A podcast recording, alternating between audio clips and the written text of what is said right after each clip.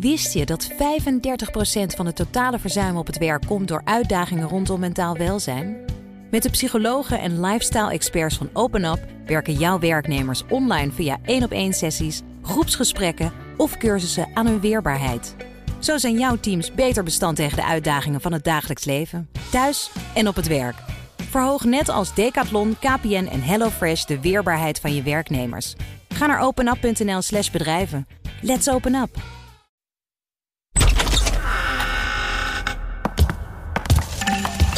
In Grappenhaus? Echt één minuutje. Hoe veilig is deze ministerraad? Uh, nou, in welk opzicht bedoelt u? Nou, uh, nee, u bent de minister van de Veiligheid. Maar het is de eerste fysieke bijeenkomst sinds, ja, ja sinds de hele... Uh, kijk, we hebben ook vorig jaar gewoon vergaderd op anderhalve meter. En nu weer. En we hebben het een, op een gegeven moment besloten een tijd niet te doen. Toen het met de ontwikkeling van de pandemie echt gewoon niet goed ging. Uh, en nu is het zo dat uh, iedereen uh, wordt gevraagd om van tevoren te testen. Dat heb ik vanmorgen ook gedaan. Ik heb een fotootje van mijn negatieve test gemaakt. En nou, ik ben ook al overigens natuurlijk een keer gevaccineerd. Dus dat scheelt wellicht ook. Maar in ieder geval, ik heb die test gedaan, negatief. En we gaan nu met elkaar vergaderen. Brutale vraag. Luistert u wel eens podcast? Ja. Luistert u wel eens naar de Nieuwsroom Den Haag podcast van Die BNR? heb ik ook al gehoord, ja, ja. zeker. Want ik uh, heb soms ook dingen gehoord waar ik zelfs een enkele BNR-reporter over heb benaderd en heb gezegd... hetgeen u daar feitelijk stelt is enigszins kwestieus. Oké, okay, nou blijf dat vooral doen. U zit er namelijk nu in. U bent nu de opener daarvan. Nou, het uh, is hartstikke leuk. En mag ik dan ook een plaatje aanvragen? Of dat We draaien geen muziek. Nou, dat is jammer. Dat moet okay. wet nog geregeld worden. Dat wist ik wel. Ja, ja. dat wist ik wel. Hey, tot ziens, hoi. Ja, wat jammer. Nou, Mark, je hoort het. Het is voor het eerst dat een uh, bewindspersoon onze podcast opent. En sterker nog, hij had een plaatje willen aanvragen. Waarom, waarom ja. heb je die kans niet gegeven? Ja, Omdat wij mogen uh, van de, de mediawet geen muziek draaien, dat weet je toch? Ja, op de radio niet, maar in de podcast wel. In de podcast wel, dat klopt. hey, uh, ik stel voor, Sofie, want het begint niet te regelen op Binnenhof. Ja. Dat als Mark dan even de, de, de, de, de dagelijkse plichten doet en even alles aankondigt wie wij zijn, dat wij even naar het afkapje, afkapje oh ja, lopen. Dan hebben we ook uitzicht op het kabinet van Precies. Hamer. Dus en, wij, wij gaan rustig wandelen. We zitten alleen tafels een beetje die knoop, maar dat komt helemaal goed. Ja. Dus Mark, als jij even de, de podcast ja, dan ga ik opent. vertellen dat dit Nieuwsgroep Den Haag is. Het was al een klein beetje verklapt door minister Grapperhaus. Op het Binnenhof in Den Haag lopen Thomas van Groningen, Sofie van Leeuwen. In de Amsterdamse studio zit ik, Mark Beekhuis. Het is vandaag vrijdag 21 mei. En uh, niet alleen regent het kennelijk op het Binnenhof, maar het waait ook een beetje. Het waait behoorlijk hard, ja. We lopen nu langs uh, de Ridderzaal. En gaan we daar onder het afkapje ja, het, staan? Het, dat is het, dat, het bekende trapje de Ridderzaal in. Waar je natuurlijk op Prinsjesdag altijd uh, de koning en de koningin naar binnen ziet gaan. En al andere gasten. Daar kan je heerlijk zitten. En dan heb je uitzicht op het plein. En op dat plein staan een paar persvakken. En in die persvakken daar staat dan de pers te wachten op de mensen die in de stadhouderskamer bij de informateur op gesprek zijn. Ja, er staat er dan nu een van de cameraman. Soms in de sneeuw van de week was, scheen de zon en nu uh, waait het en regent het. Kijk, oh de collega's zijn er ook. Snel onder het afdrak. Zo. Hoi. Ja, ja, we zijn aan het verzuimen terwijl we een podcast aan het opnemen zijn. Dat is echt heel handig.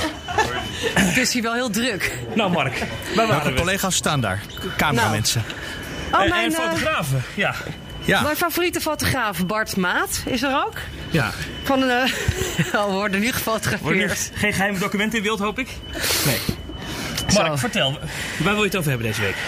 Volgens mij is er heel veel waar we het over kunnen hebben. We kunnen het hebben over um, de formatie, waar natuurlijk op het ogenblik bij mevrouw Hamer mensen binnen zitten. We kunnen het hebben over de eerste ministerraad die weer fysiek bij elkaar is. We kunnen het hebben ja. over vertrouwen, wat te maken heeft misschien met de formatie, maar ook met verantwoordingsdag. Die we deze week ook nog gehad hebben, ook wel bekend als gehaktdag. En er was flink wat gehakt. Zullen we beginnen ja. gewoon eens nou. uh, met wat er nu op het ogenblik gebeurt bij jullie, op je heen? Ja, dus uh, net ik allemaal hele blije ministers. Zag je dat, Thomas? En, ja, en dat ook, ze weer hier mogen zijn. Ja, dat we even ja eer mogen spreken. Ja, je kent het wel als je collega's weer ziet en uh, je mag elkaar nog niet aanraken. Ze hebben allemaal een sneltest gedaan. Sommigen zijn al gevaccineerd of ik sprak ook Velbrief, de staatssecretaris van Financiën. Die, had, die was twee dagen geleden toevallig getest. Het zou veilig moeten zijn. En ze zitten hier uh, achter deze deur waar we nu staan. Ik klop er even op. In de rolzaal. Ja, die is boven, toch? Ja, hierboven. boven, ja, ja. Boven de ridderzaal. Zitten ze op, eh, nog steeds op afstand bij Ja. elkaar. Voor het eerst toen eh, hier op Binnenhof 2, waar we nu naar kijken, waar Hamer zit te formeren. eh, toen daar dus Olongren hè, met haar functie elders het pand uitrende. Omdat zij een coronabesmetting had. Daar, daar begon het allemaal mee. Toen is de ministerraad digitaal gegaan. En vandaag, ja, ik belde de RVD vanochtend. Ik zeg, hoe zit dat? Ja, de besmettingen zijn laag genoeg. Ze vinden het veilig. En ze hebben dus een sneltest gedaan. Dus het kan weer. Ja, iedereen blij. Iedereen, Iedereen blij. blij. Waar hebben ze het over vandaag in die eh vergaderzaal? Ja, het is een beetje een eh, soort van anticlimax. Want eigenlijk zou vandaag de, de steunpakketten, de verlenging daarvan, worden aangekondigd groots in de persconferentie. Hè, met de drie W's. Dus doortrekken tot na de zomer, extra belastinguitstel. Ehm Veldbrief vroeg ik net, nou, eh, vijf jaar uitstel toch? Dat zou best van kunnen. Belastingen? Ja, kan ik je even laten horen. Eerste digitale ministerraad. Eh, eh, de, eerste, de eerste fysieke ministerraad, meneer Veldbrief. Is het wel veilig? Nou ja, anders stond ik hier niet als het niet veilig was. Ik ben eh, twee dagen geleden getest toevallig, omdat ik maar het buitenland toe moet morgen. Ik word volgende week geprikt, dus veiliger kan bijna niet zo. Ik begrijp dat iedereen eh zelftest moet doen, alle ministers van tevoren. Ja, dat is een grote afspraak, ja. Maar nogmaals, ik heb een PCR-test gedaan. Dus ik ben dubbel, dubbel, eh, dubbel veilig. Eventjes over de inhoud. Krijgen we nou eh, een eh, verlenging van het steunpakket vandaag of niet? Daar gaan we nu over praten, zoals u weet. Eh, en daar wordt, dinsdag wordt daar meer bekend over. Oké. Maar vijf jaar belastinguitstel, toch? Het zou best eens kunnen, maar voorlopig zitten we op drie jaar, weet je. En, en we zijn aan het kijken hoe we ondernemers verder kunnen helpen. Ik ga nu naar binnen. Dag. Dank u. Daar wordt een knoop doorgehakt. Maar ehm, Bo- Bobke Hoekstra zit in de ECOFIN vandaag, de minister van Financiën. Dus eh, ze kunnen niet, eh, ja, ze kunnen het toch niet officieel aankondigen. Ja, maar wat is het nou? Dus dan moeten ondernemers langer wachten op duidelijkheid. Omdat, Omdat- één van de drie wezen niet bij kan zijn. Ja, omdat W. Wopke in een eh, Euro- Europese digitale vergadering Ja, zit op dit moment. Wat is nou belangrijker? Ja, nou ja, blijkbaar de ECOFIN. dus Ja, nee, begrijp. Maar wat ook de andere twee wees die, die, die, die, die, die persbijeenkomst kunnen doen? Moet per se eh, de minister van Financiën dat doen? Nou, hij moet natuurlijk wel een handteken, een krabbeltje onder zetten dat het Ja, oké ja, is. ja. Eh, dat, dat heeft hij bij Volksgezondheid ook niet echt, echt gedaan afgelopen coronajaar. Ah. Gaat niet altijd goed. Maar dit keer, het gaat natuurlijk weer over miljarden. Ja. Ook dat uitstel, waarvan we afvragen, ja, uitstel is natuurlijk afstel. Komt dat, ooit, komt dat geld ooit terug? Maar ja, hij, hij is wel de man die daar akkoord voor moet geven, formeel. En dus gaan ze dat nu aanstaande dinsdag doen. Dan komt er alsnog een momentje eh, met Wopke Hoekstra erbij. En dan trekken ze de steun officieel door. Maar concreet, we weten dus, steun gaat door. En wat, wat gaan ze met die schulden doen van die ondernemers? Nou, daar gaat het dan nu over, weer bij Mariette Hamer, waar we nu op uitkijken. Daar is Jacco Vonhoff vanochtend langs geweest van MKB Nederland. Ook Ingrid Thijssen hè, van VNO-NCW. Het is vandaag echt polderdag hier trouwens. En die hebben het dan weer over, gaan we die schulden kwijtschelden? Stoppen we het in een soort van schuldenfonds? Een soort... eh, daar hebben we het eerder over gehad. Ja, dus, Eh, dus dat je een zo'n fonds bad hebt wat dan, wat dan langzaam door inflatie niks meer waard wordt uiteindelijk over de loop der jaren. Dus die knoop die wordt niet eh, hier op, bij Algemene Zaken op Binnenhof welk nummer? 17 of 19 doorgehakt? Zoiets, ja. Dat is dus niet, niet bij de ministerraad, maar wordt dus bij de polder Daar gaat het doorgehakt. weer op nummer 2 over. Ah, maar ik, dus, dus dinsdag krijgen die ondernemers die dus die schulden hebben opgebouwd in die coronacrisis nog niet de duidelijkheid over wat daarmee gebeurt. Nee, behalve dat het uitstel, uitstel, uitstel is. Maar eh, ik, ik heb begrepen dat dat nog een meer onderdeel wordt van dat herstelplan. Ah, dus daar mag Mariette Hamer mag dat, mag dat oplossen. De Uberpolderaar. Maar een- je zei net, het is vandaag polderdag in eh, het Binnenhof, of op het Binnenhof.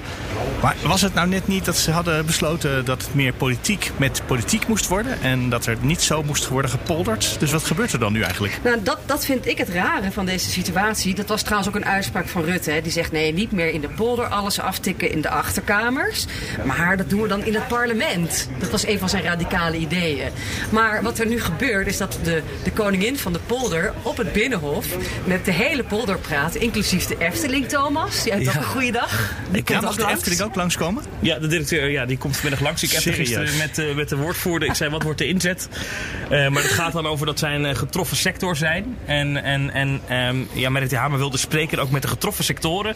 Over wat, wat, wat die eh, organisaties belangrijk vinden als het gaat over van crisis naar herstel. Hè. Die transitie moet nu gemaakt worden, ook in overheidsbeleid. En wat hebben die bedrijven dan nodig? En daar gaat het dan om. Liquiditeit, schuldenberg. Maar hoeveel ingewikkelder is dat dan? eh, wij vinden dat de droomvlucht ook open moet kunnen. Nou, dat gaat bijvoorbeeld ook over, over eh, de, de financiële eh, eh, steun, die, die, die waarschijnlijk niet op moet houden aan het einde van dit jaar. De, de wonden van corona zijn zo diep dat ze verwachten dat de komende jaren dat nog wel zo blijft. Oh wauw, ik dacht dat, dat het tot december dat, dat de wens was. Maar ze hebben het zelfs over 2022.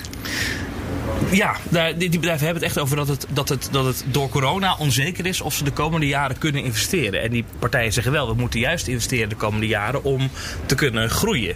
Eh, want eh, dan kunnen we weer meer mensen aannemen, kunnen we weer banen creëren. Alleen eh, de situatie nu is financieel zo wankel dat het ook moeilijk is om financiering te krijgen. Nou, een beetje die discussie krijg je dan. Dus daarom, ik, ik- dat is niet alleen de Efteling hoor, dat zeggen meer bedrijven die in die. Ik heb even wat van die Komen ondernemers er nog gesproken. meer langs? Ja, toch? Ja, er komen meer langs een, een, een, een mevrouw van een reisbureau... die we ook vanmorgen op BNR hebben gesproken. Jacco Vonhoff van MKB Nederland zit ook bij dat gesprek aan tafel. Zit een modeondernemer bij. Eh, dus uit allerlei sectoren. Een beveiligingsbedrijf. En de burgemeesters hoorde ik ook. Die komen ook, maar die is een los burgemeesters gesprek. zitten Die zitten niet daar dan bij, die zitten niet bij de getroffen sectoren.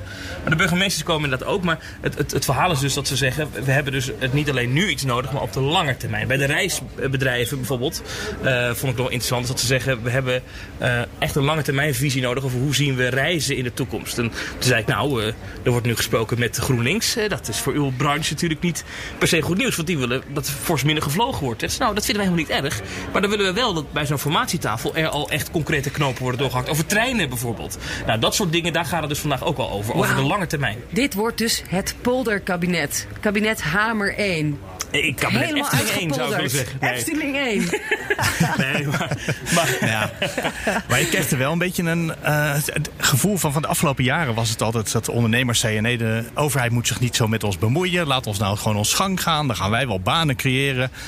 Dat wil ik echt nooit meer van ze horen hoor. Als ze zich nu opstellen en zeggen: Nou, weet je, als de crisis straks voorbij is, dan willen we toch nog een paar jaar lang gewoon eh, bijstand krijgen vanuit de overheid. Als ja, bedrijf. of, of het per se bijstand is. Dat het Ja, dat is, eh, eh, ik noem het bijstand omdat dat een. zo zou het bij mensen geheten hebben. Ja. Maar het grappige is dus dat, dat dus de kritiek was altijd dat gebeurt in de achterkamertjes of via een sms'je aan Mark Rutte. Hè, van Mark, kun je dit even voor me regelen? En nu gebeurt het dus in het openbaar met dranghekken, waar we nu op uitkijken. Camera's, pers, paraplu's. Iedereen kan het zien. Dus er gebeurt hetzelfde als vroeger. Maar nu, Nu mogen we het gewoon...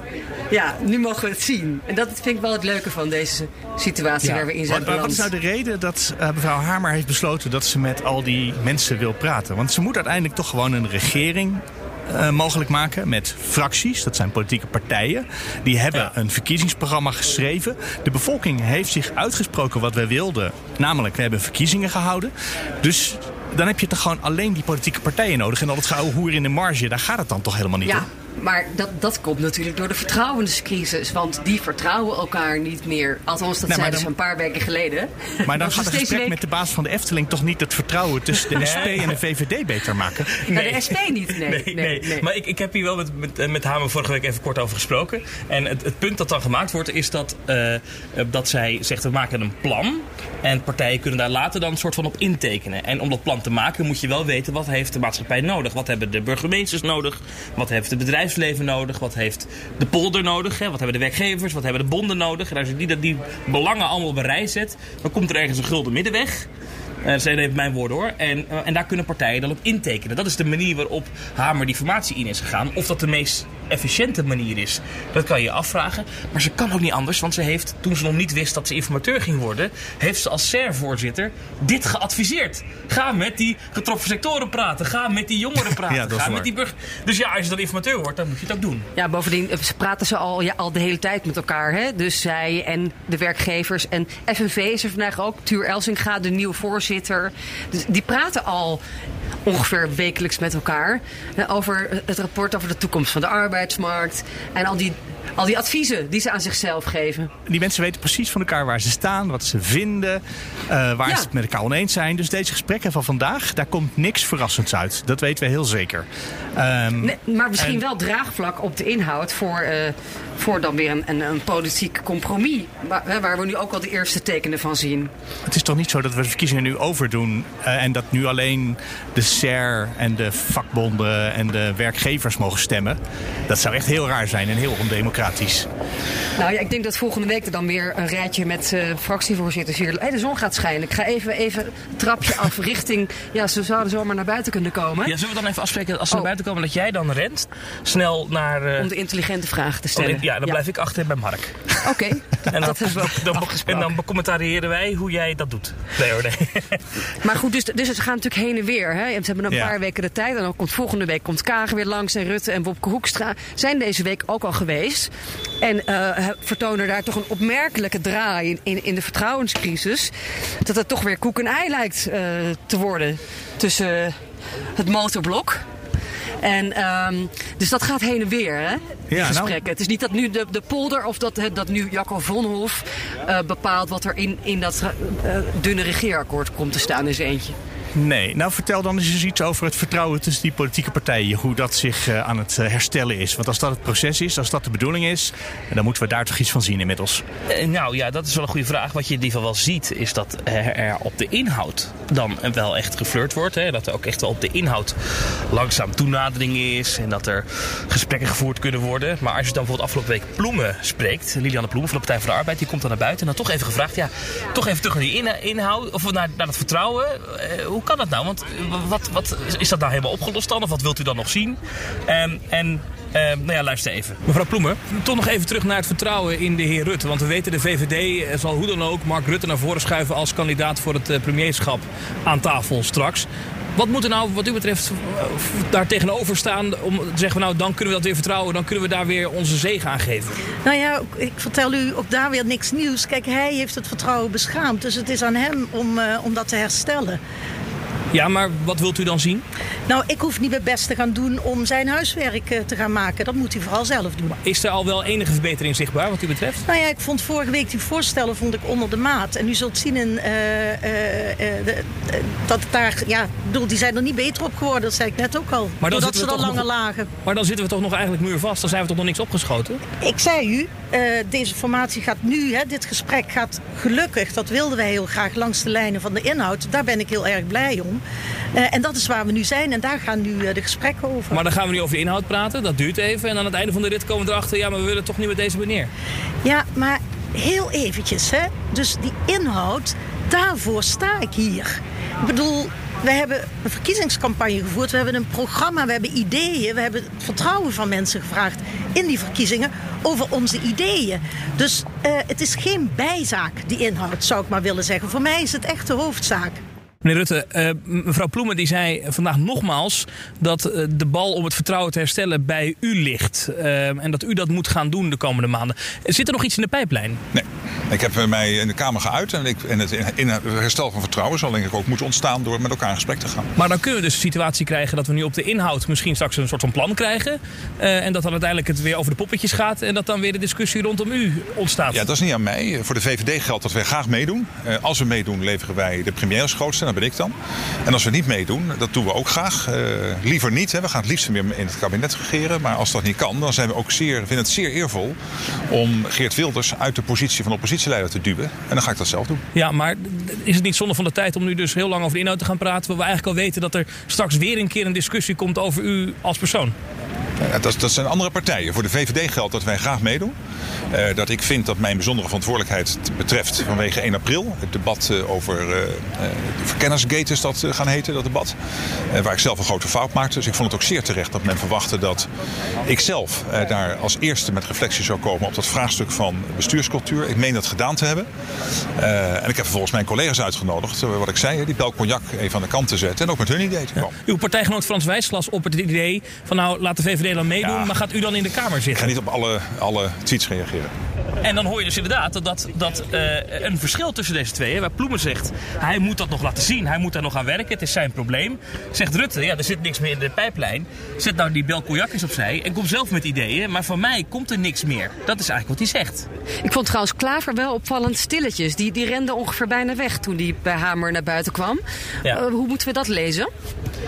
Ja, die wil hier niet veel over kwijt. Want Nee, die hè? ziet deze discussie nog wel hangen. Maar Die houdt zich op de vlakte, vind ik ook wel een beetje verdacht. de vraag is dus, en die heb ik dus ook zowel aan Ploem en aan Rutte gesteld, is: betekent dit nou dat we wellicht, als straks er een heel dun regeerakkoord ligt waar partijen op kunnen intekenen, hè, als er het eindproduct van Hamer er ligt, dat we dan alsnog die discussie over kunnen we dit wel met Mark Rutte als nieuwe premier doen? Ah nee, niet weer. Krijgen we weer een vertrouwenscrisis? Nou ja, eh, Of, of geen... Ja, en. en nou ja, nee, nee, dat, dat, is niet mijn opvatting. Maar dat, dat is als je naar Liliane Ploemen luistert. Dan zegt ze dat ze dat niet, niet voldoende vindt. Hè. Ze vond de plannen die, eh, die Rutte eh, had. Hè, de, radicale ideeën die niet zo radicaal waren. Vond ze niet ver genoeg gaan. Eh vond ze niet genoeg ook. Dus hij moet dan aan haar nog iets laten zien. Zij zal nog een keer moeten verdedigen straks. Als ze daadwerkelijk in dat bootje stappen met de VVD. Met de VVD van Mark Rutte. Met Mark Rutte als premierskandidaat waarom ze dan nu er anders over denkt dan een tijdje terug. En Ja. dat, dat hoor ik nog niet bij haar. Nee, maar zij wil natuurlijk dat het bedrijfsleven, eh lees of VNO en, en, en, en die hier binnen zitten vandaag, dat die even 40 miljard gaan lappen. Om, eh, ja, om zeg maar het onderwijs en de zorg te betalen en de zorgbonus. Ja, maar hoe gaat ze... Want de antwoorden waren toch vrij duidelijk. Dat ze nog niet genoeg gezien heeft van Mark Rutte. En Mark Rutte zegt dat er niks meer in de pijplijn zit. Dus dat, dat is dan straks nog een probleem. Of Ja. hoe gaan ze dit magisch oplossen dan straks? Dat ging ook net eventjes over met een paar CDA-bewindslieden... die dus bij de eerste fysieke ministerraad eh, hier naar binnen liepen. En eh, nou, het, het één ding wat ik hoorde van eh Bijleveld, van Defensie... is dat het voor de zomer, waarsch- wat haar betreft... is dat wel heel erg snel om sowieso voor de zomer een kabinet te hebben. Dat ziet ze nog niet zo snel gebeuren. Ja. En Ja, Kaag die, die deed eigenlijk de openingszet hè, deze week. Die zegt eh, kabinet, VVD, D66, CDA, GroenLinks en Partij van de Arbeid. Zeg ik als voorbeeld. Ze- Voor de zijn- zomer. Maar dan zegt ze erbij als voor... Dat is een Ja. voorbeeld, hè? Dat is een voorbeeld. Hoe was het gesprek binnen? Nou, heel goed. Ehm, deze ronde ook weer langs de lijnen van de inhoud. De noodzaak eh, om de klimaatcrisis aan te pakken. Te kijken naar het verdienvermogen van Nederland. Natuurlijk te herstellen uit de coronacrisis. En ons echt te richten op kansongelijkheid. Dan denken wij natuurlijk aan onderwijs. Maar ook versterking van, eh, van de rechtsstaat.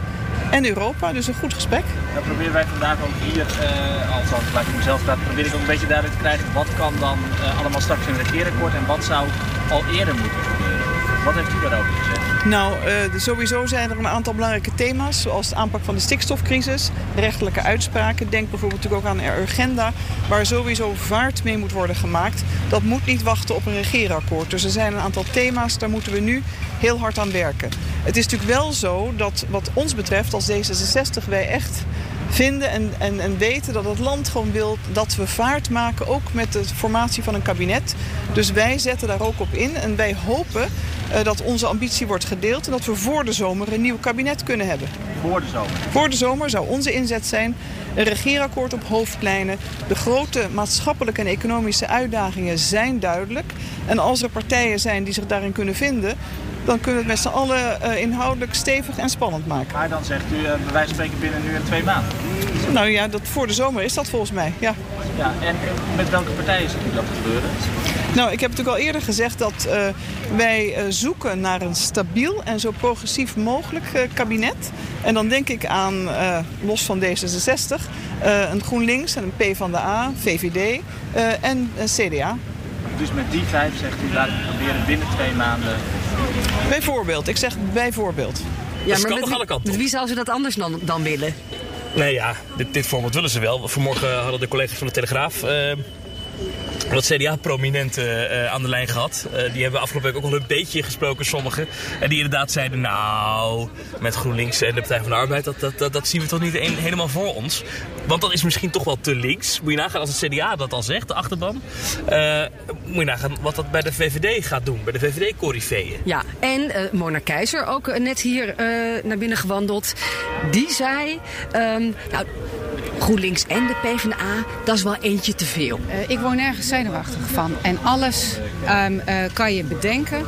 Eh, tenminste, in mijn hoofd kan, kan heel veel bedacht worden. Maar je moet uiteindelijk gewoon kijken waar je met elkaar naartoe gaat.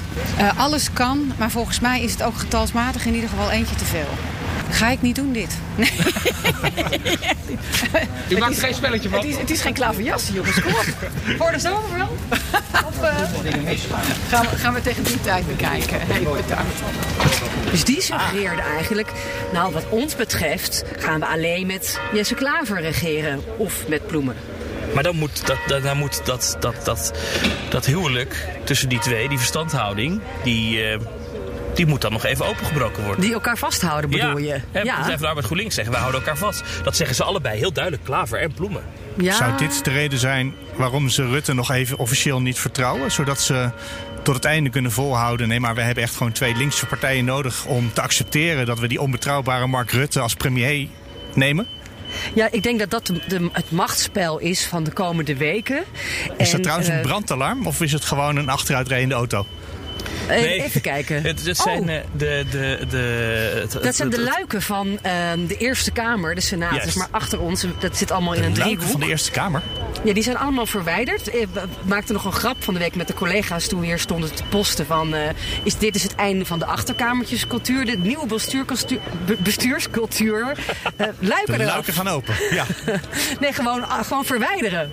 Maar ik denk dat, ze, eh, dat er wat schilderwerk aan zit te komen. Zo Ja, zijn- De het is lijnen ziet er niet hoogwerkerkarretje. al te best uit. Ja, ze- het is een hoogwerker. Ja. Ze hebben Ja. afgelopen week al het ministerie van Algemene Zaken al eh, flink wat schilderwerk gedaan.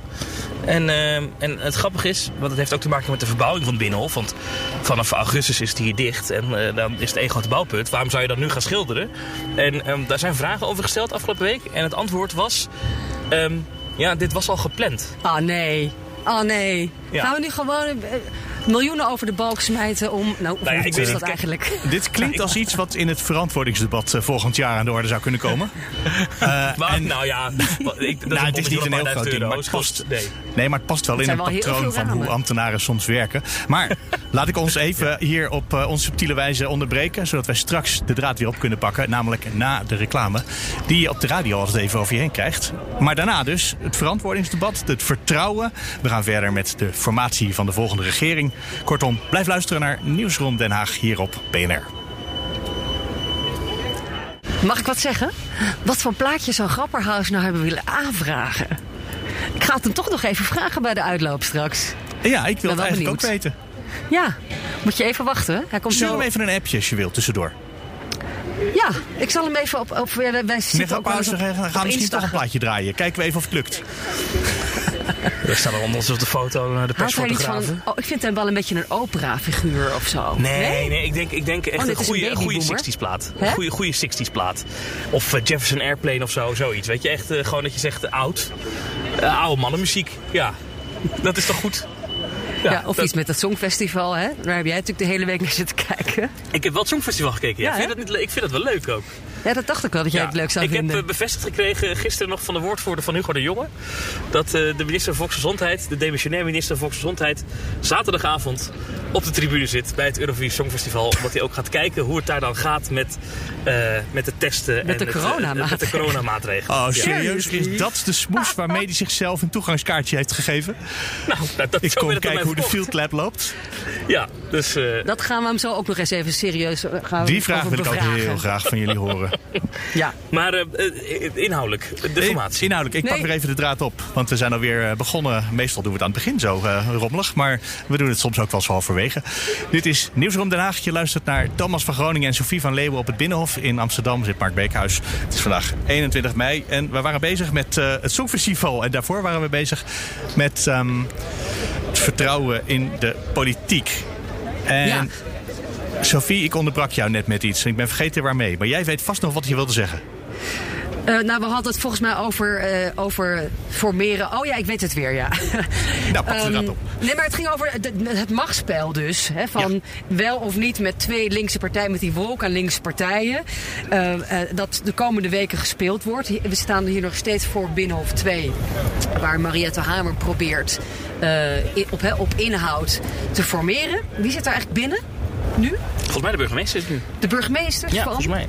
Dat is eh, Jan van Zanen, de voorzitter van de Vereniging Nederlandse Gemeenten. Dan heb je Ahmed Abu Taleb, de burgemeester van Rotterdam. En ondertussen waait het echt bijna de microfoon zwaaien uit onze handen. Eh, en uh, Femke Hansma, de burgemeester van Amsterdam. En ehm, een meneer wiens naam mij even ontschoten is, maar die is van het interprovinciaal overleg. Oh ja, ja. ook daarbij aanwezig. Ehm, en dat gaat dan over onder andere de, natuurlijk de gemeenteproblematiek. Ik vermoed wat daar een rol speelt is dat de afgelopen jaren natuurlijk heel veel gedecentraliseerd is. Die gemeenten hebben heel veel werk en taken erbij gekregen. Dat kost geld en dat komt vaak niet uit. Ehm, en gemeenten zeggen dat ze geld extra nodig hebben, structureel. Nou, daar zal ongetwijfeld ook over gesproken worden. Want ook heel veel van die coronataken, het herstel, eh, komt ook weer op het bordje van die gemeente te liggen. Het zijn heel veel economische taken die ook die gemeenten moeten afhandelen. Dus eh, daar zal extra geld voor nodig zijn. Dus ik heb zo vermoeden dat daar nu binnen voor gepleit wordt. We zullen het zo zeker horen als ze naar buiten komen. Ja. Er was wel wat kritiek op hoor. Dat, eh, want eh, Van Zanen is natuurlijk een burgemeester van de grote stad. eh, Den Haag. Ahmed Abdallah Rotterdam, Amsterdam. En ja, ik zag geloof Ja, waar is Buma? Nee, oh, Simon Buma is ook bij. Excuses, Oh. Simon Buma is ook bij. Maar goed, dat is Leeuwarden. Dat is ook een grote stad. En er werd toch een beetje gezegd, waarom is bijvoorbeeld een, een, een soort Vreulich van de gemeente Vijf Landen er niet bij, bijvoorbeeld. Weet je? Nee, maar een wat kleinere gemeente. Want dat is niet alleen maar grote gemeenteproblematiek. Er zijn ook problemen in kleine gemeenten of in, op het platteland. Hè, de boer-burgerbeweging. Ehm, en waarom wordt daar dan niet mee gesproken? Of is daar het interprovinciaal overleg dan weer voor? Ja. Nou ja. We hadden het trouwens over eh, de rekening van een paar duizend euro voor het schilderen van eh, de Eerste Kamer, geloof ik, dat jullie net eh, beschreven. Misschien moesten we daar eens even naartoe gaan. Want er wordt echt al een hele tijd gesproken over. We moeten weer vertrouwen kunnen hebben in Den Haag. We moeten weer vertrouwen, zij onderling, maar wij als burgers ook in de overheid. En toen kwam daar de Algemene Rekenkamer deze week met zijn rapport. En dat was nogal een hard rapport. Er was heel veel geld niet verantwoord. Heel vaak is de Tweede Kamer zijn, eh, zijn budgetrecht afgepakt. Of eh, ja, gewoon er is geld Eerste. uitgegeven. En daarna werd gezegd, joh, eh, dat geld hebben we uitgegeven. Eh, ja, je kan er niet meer over stemmen, want het is al gebeurd. Eerste Kamer ook, ja. Trouwens. Eerste Kamer ook. Nou, eh, Mark, we gaan toch weer even Oh, we uit de gaan wind even staan. uit de wind. Het- Want, waait eh, hier ik nu denk dat weer zo dan- ik denk dat hard. ook- Ik ben benieuwd, dat, ik denk dat je het nu het gaat dus zo hard waaien dat je het misschien ook op de opname hoort. Even onder het afdakje van de Dan Ridderzaal. moet je iets verder rennen zometeen. Als ze komen. Nou, daar, daarvan zijn natuurlijk Wopke Hoekstra, eh, de minister Oh shit, van Van Financiën. Zanen is er nu, Van Zanen. Oh, Van Zanen. Shit. Ik Komt ga er rennen. vanaf? Komt er vanaf? Ja, rennen. Ren even naar eh, meneer Van Zanen. Ja, maar goed, dat, eh, het werd in ieder geval goed gepraat door de ministers die daar het meeste mee te maken hadden, Hoekstra en de jongen. En die zeiden allebei, ja, het was crisis en dan, eh, dan hebben we gewoon onze administratie niet, op niet zo op orde. Ik had niet het idee dat ze het heel erg serieus namen. Is, is dat ja, ook wat jij dacht, eh, Thomas? Ehm, nee, maar er komt natuurlijk nog een debat aan op, op eh, 9 eh, juni hierover. En ik heb zo'n vermoeden dat ze. ehm, ja, hoe, hoe meer adem je dit geeft, hoe meer problemen het misschien worden. Dus dat ze daarom eh, de boot een beetje afhielden. Maar ik heb niet het idee dat ze het niet serieus nemen. Volgens mij is de reactie van het ministerie van VWS ook vrij serieus. Hè. Er worden extra mensen aangesteld om de financiële huishouding op orde te brengen. En dat doe je niet als je het niet serieus neemt, natuurlijk. Dus, Ja, dat is waar. het eh, ging om 24 FTE, geloof ik zelfs. hè. Dus dat is echt wel een Ja. hele, hele zaal vol mensen. Een hele buts mensen, ja. Dus de, in die zin nemen ze het wel serieus en pakken ze het wel op. Ehm, maar ja, eh, eh, dat, dat debat zal nog wel vuurwerk worden, heb ik zo vermoeden. Dat is geloof ik op 9 juni uit mijn hoofd. Nou ja, dan eh, vermoed ik dat een aantal partijen toch wel eh, van Hugo de Jonge willen horen. Hoe kan het nou dat op uw ministerie eh, de financiën zo'n puinhoop zijn? Ja, Eh, en niet alleen bij hem. Hè. En bovendien, dat vond ik eigenlijk nog erger. Het budgetrecht, dat klinkt als iets heel stoms en suffigs en stoffigs. Maar dat gaat er Ja. gewoon over dat de regering niet zelf geld kan uitgeven. Het gaat erover dat de Tweede Kamer eerst moet zeggen... u heeft geld, alstublieft. Eh, hier kan u mee aan de slag. En ik weet niet of je vorig jaar... eh, want toen was jij nog niet in Den Haag, denk ik, Thomas. Maar eh, of je toen de Rekenkamer eh, speech het overhandigen van die documenten hebt gezien. Maar toen zei Arno Visser, de voorzitter van die Algemene Rekenkamer, exact hetzelfde. Die zei: U moet erop voor zorgen, Tweede Kamer, dat u wel de beheersing over het geld houdt, want anders gaat de regering er gewoon met jullie vandoor. Ja. En dit jaar zei hij hetzelfde. Eh, alleen was het wat erger dan vorig jaar. Dat maakt het, eh, het probleem ook eh, ernstiger, dacht ik. Ja, dus eh, eigenlijk hebben ze hun lesje dan vorig jaar niet geleerd. En dan moeten ze dat lesje nu wel leren. Ik denk dat het ook wel een onderdeel is van die befaamde bestuurscultuur waar we het zo vaak over hebben. Dit lijkt me nou ook wel iets wat dan misschien nog wel even bij mevrouw Hamer besproken moet worden. Ik weet niet of ze als de. het bij de hervormingen van de bestuurscultuur hoort. als we minister-president Mark Rutte op zijn, op zijn blauwe ogen geloven hierin. Dat hij voortaan een ander leven leidt.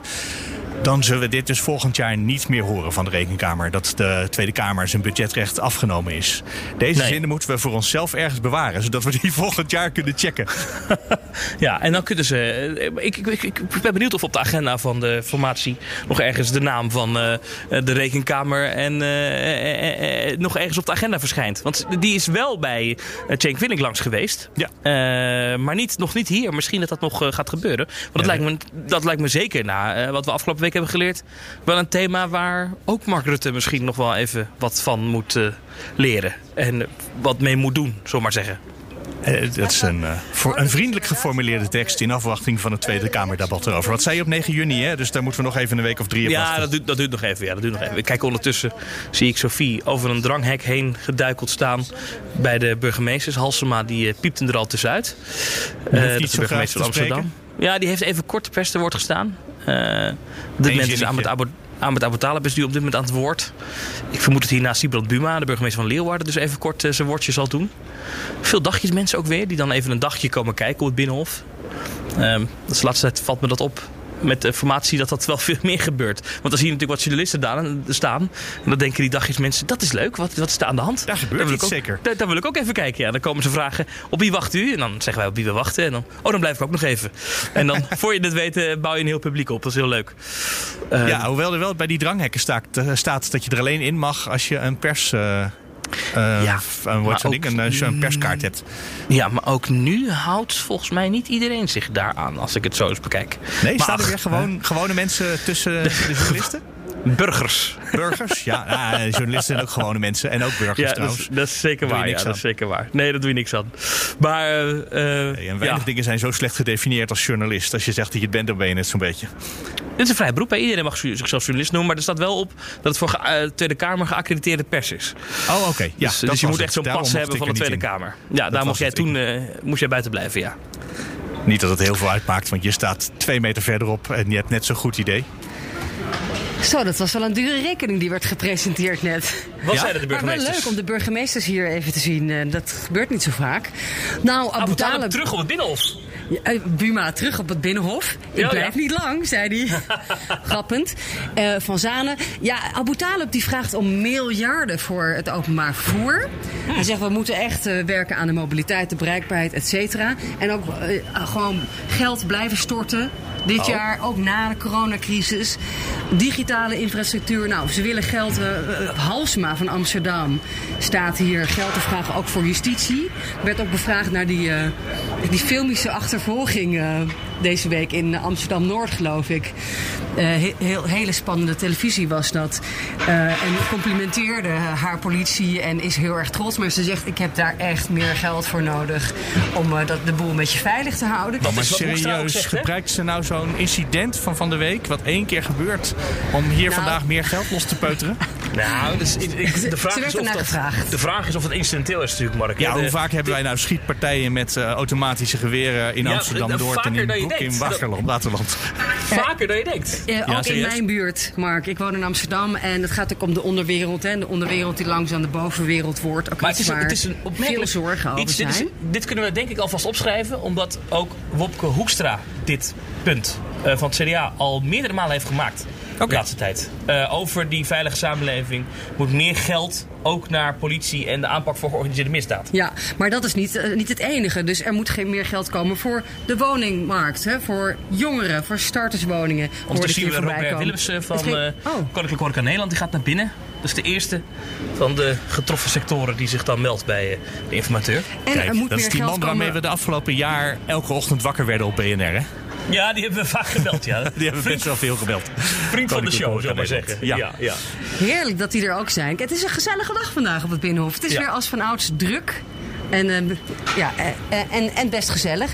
Ehm, de gemeentes ook, die zeggen er moet veel meer geld eh, naar ons komen. Want eh, wat, wat de centrale overheid heeft gedaan, is alles parkeren, verantwoordelijkheden, decentraliseren, jeugdzorg, dat soort zaken. Maar eh, eigenlijk was dat een bezuinigingsmaatregel. En dat accepteren wij niet meer. Dus jullie, of je geeft ons gewoon geld, of je doet het lekker zelf. Dat was eigenlijk net de boodschap. Dus ja, dat wordt een dure, dure grap. Nou ja, dus dat, dat, dat, dat is even bij Hamer besproken. Eén voor één eh, staan ze de pers te woord. Buma wordt natuurlijk nog even gevraagd naar de formatie. Maar die zegt, daar ga ik niet meer over. Oh, daar ga ik niet over. Daar bemoeit hij zich niet meer mee. Nee, heeft die Pieter Omtzigt nog gesproken? Nou, ja, dat wel eens over Leeuwarden, maar verder, daar ga ik niet Oh, meer daar over. ga ik niet over, nee. komt niet meer terug.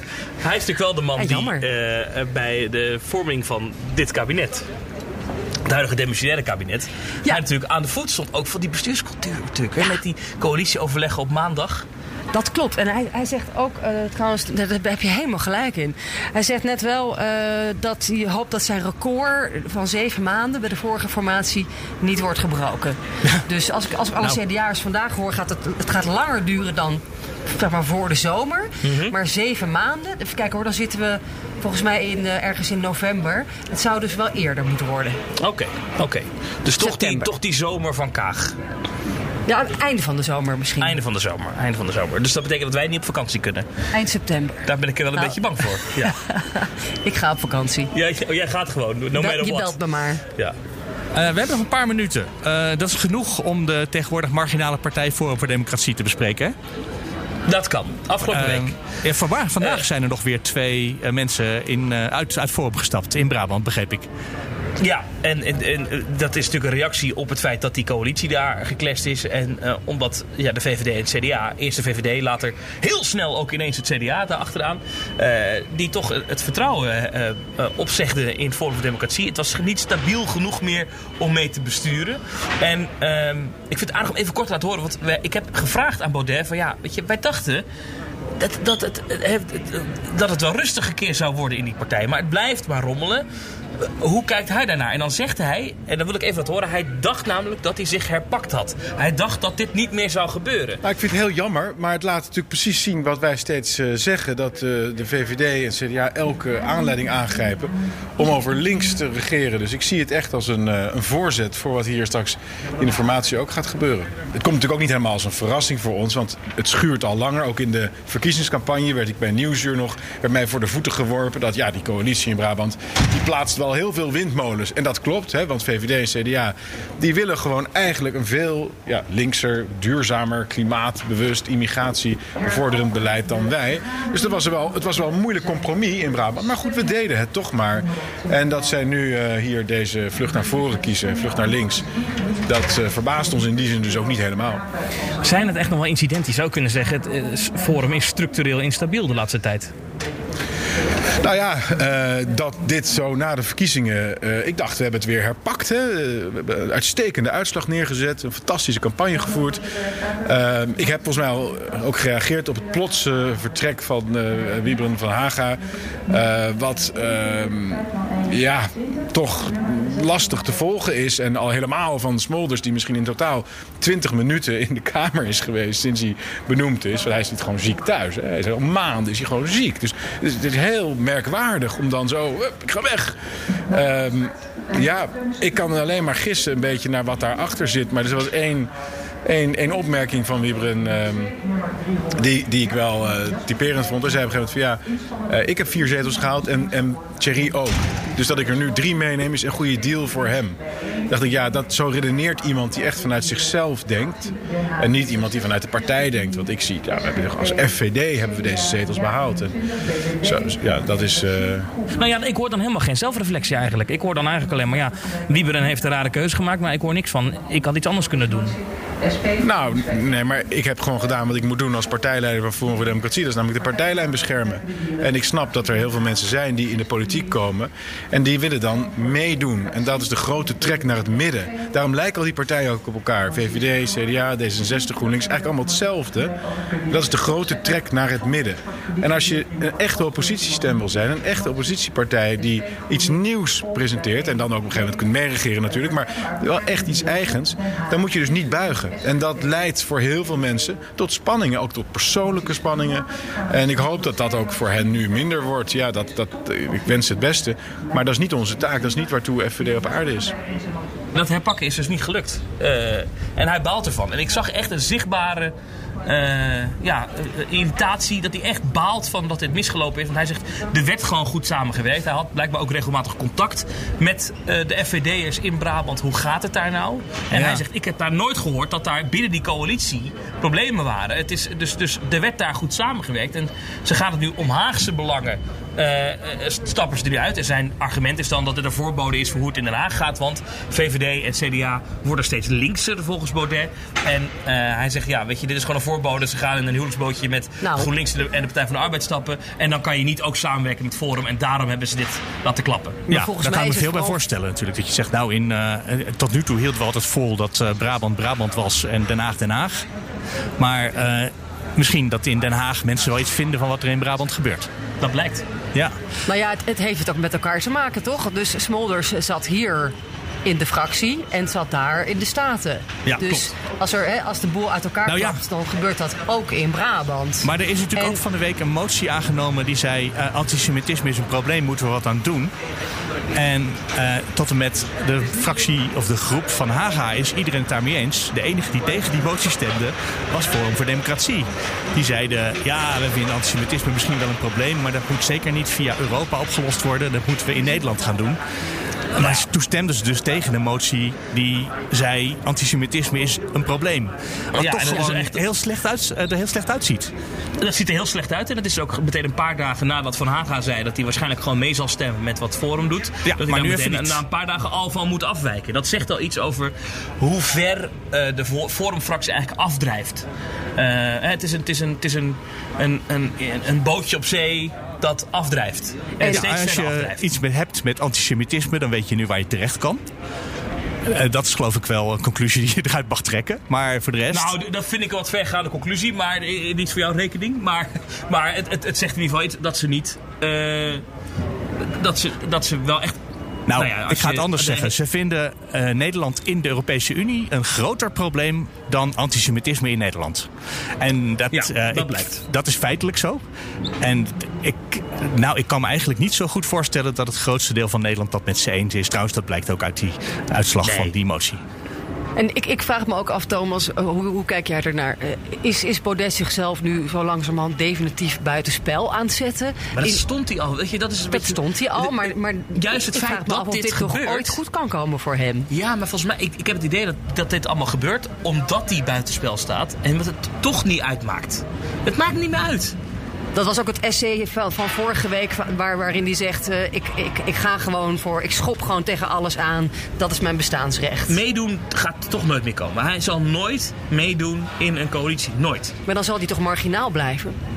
Of althans nu vijf zetels, dat dan... dan Misschien vindt hij dat wel Hoe ver kom je daar dan nog Hij kan lekker met zijn vrienden, met zijn trouwe vrienden, kan die wijn proeven in de kamer. Kan hij af en toe een punt maken van dingen die hij belangrijk vindt. Kan die essays schrijven. Eh, krijgt hij een riant salaris voor als Kamerlid. Ik denk dat hij het wel prima vindt. Ik zag ook, want het verbaasde me. Ik had namelijk verwacht, ik, ik stond hem op te wachten bij de stemmingen gisterenmiddag. eh Baudet. Eh, ik stond nog met een collega van RTL daar. En ik had verwacht, ik denk nou dit wordt vuurwerk. Ik denk, hij had nog niet gereageerd openlijk op de breuk in Brabant. Ik denk nou hij gaat, hij gaat schelden, hij wordt boos. Niets van dat. Hij was eh, kalm, beheerst, rustig. Een andere Baudet, zoals we bij andere relletjes hebben, hem, nou, als die hem wel eens losgaat. Dat hebben we nu niet gezien. En dat vond ik tekenend. Het maakt hem ook niet meer zoveel uit, denk ik. Dat, dat, dat gevoel kreeg ik ervan. Ik kan niet in zijn hoofd kijken, maar dat is mijn gevoel.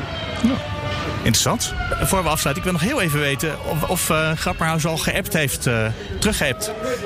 Nee, sorry, ik stond bij de burgemeesters en ik stond met jou te praten. Ik ga Ah. het nu doen. Laten we En, afspreken ehm, dat jij nog heel eventjes die vraag aan uh, Grapperhaus toch eh, appt.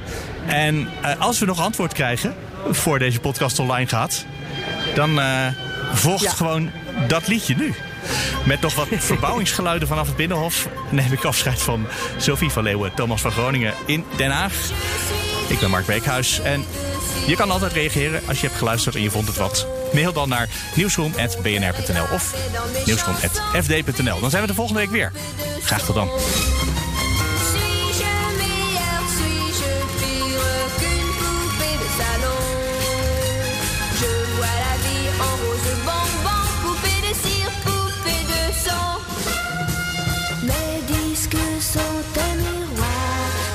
Voir. Wist je dat 35% van het totale verzuim op het werk komt door uitdagingen rondom mentaal welzijn?